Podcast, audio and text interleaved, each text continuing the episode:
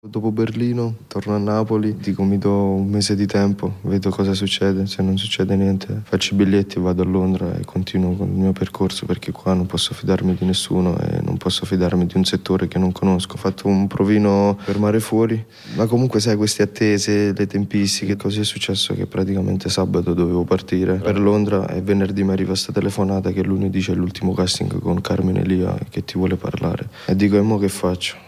E mia madre mi ha detto provaci. E sono andato lunedì, non ho fatto il casting, il regista ha detto sei stato preso per la naturalezza in cui resti. Posso provarci allora. Voglio fare questo progetto e voglio vedere cosa succede.